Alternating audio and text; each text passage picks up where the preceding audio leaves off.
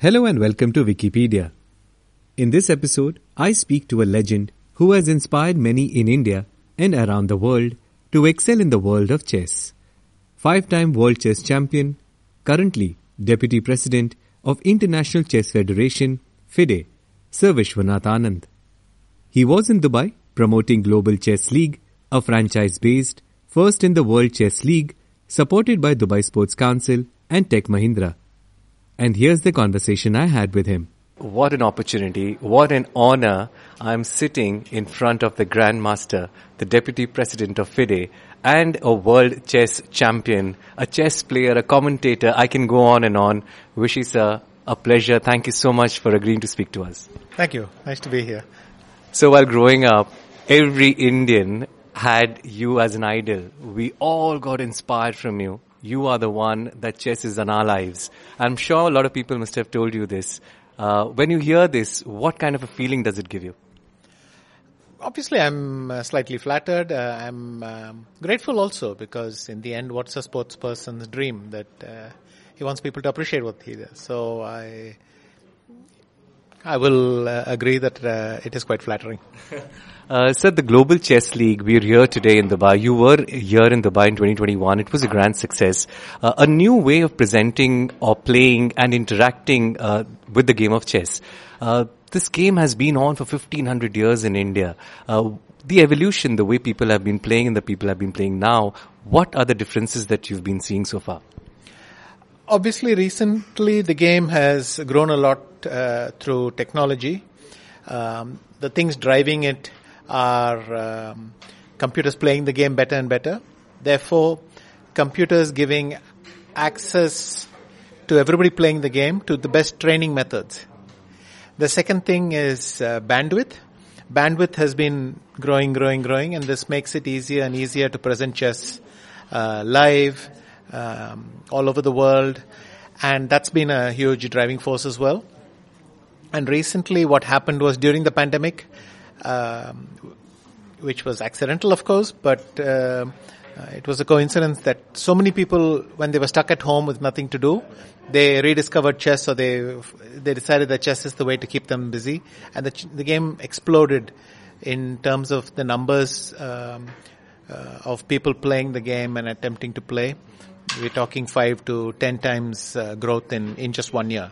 So now the thing is, how do we this new audience that is um, available for chess, so to speak, how do we uh, tap into that? How do they give them more interesting content? So the idea of the Tech Mahindra Global Chess League is to have franchise-based teams, franchise-owned teams, um, have uh, teams with the best men players, the best women players, the best junior players, uh, and compete in a league format. Um, I think that itself is, is very exciting. It gives everyone something to root for, and uh, uh, you know.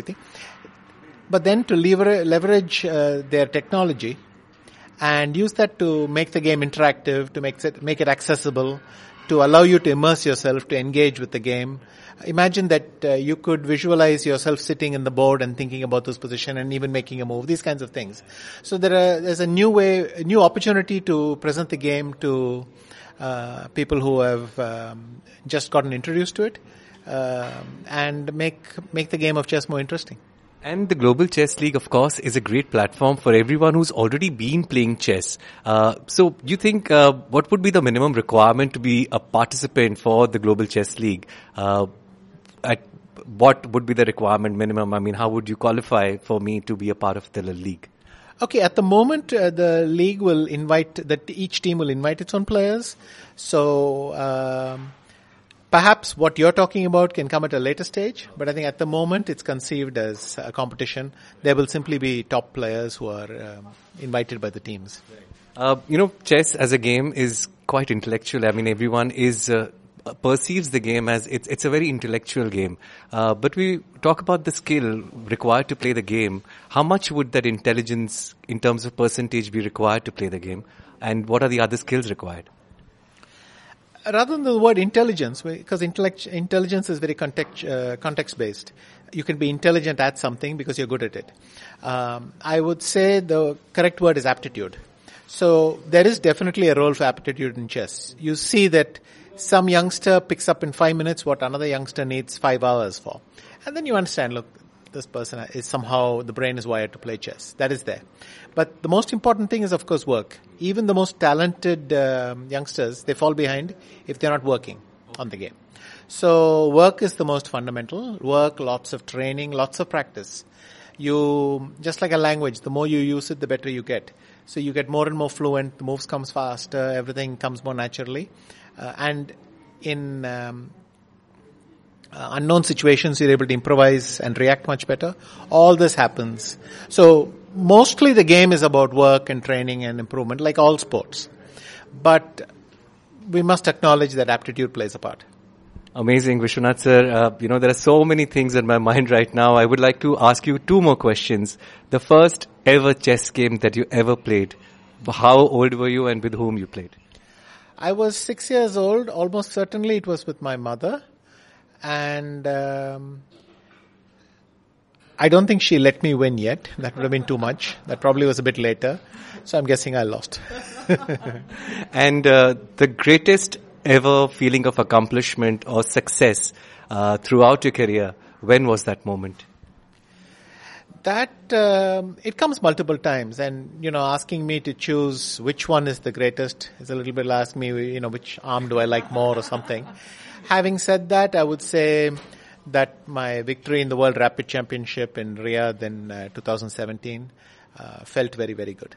So you are world number one. We uh, you have been world number one and uh, you are number one for all of us because we admire you, uh, the way you've made us proud. So we're really honored to be here. Thank you very much for speaking to us. Thank you so much for, well, talking to me. Thank you for listening to this episode.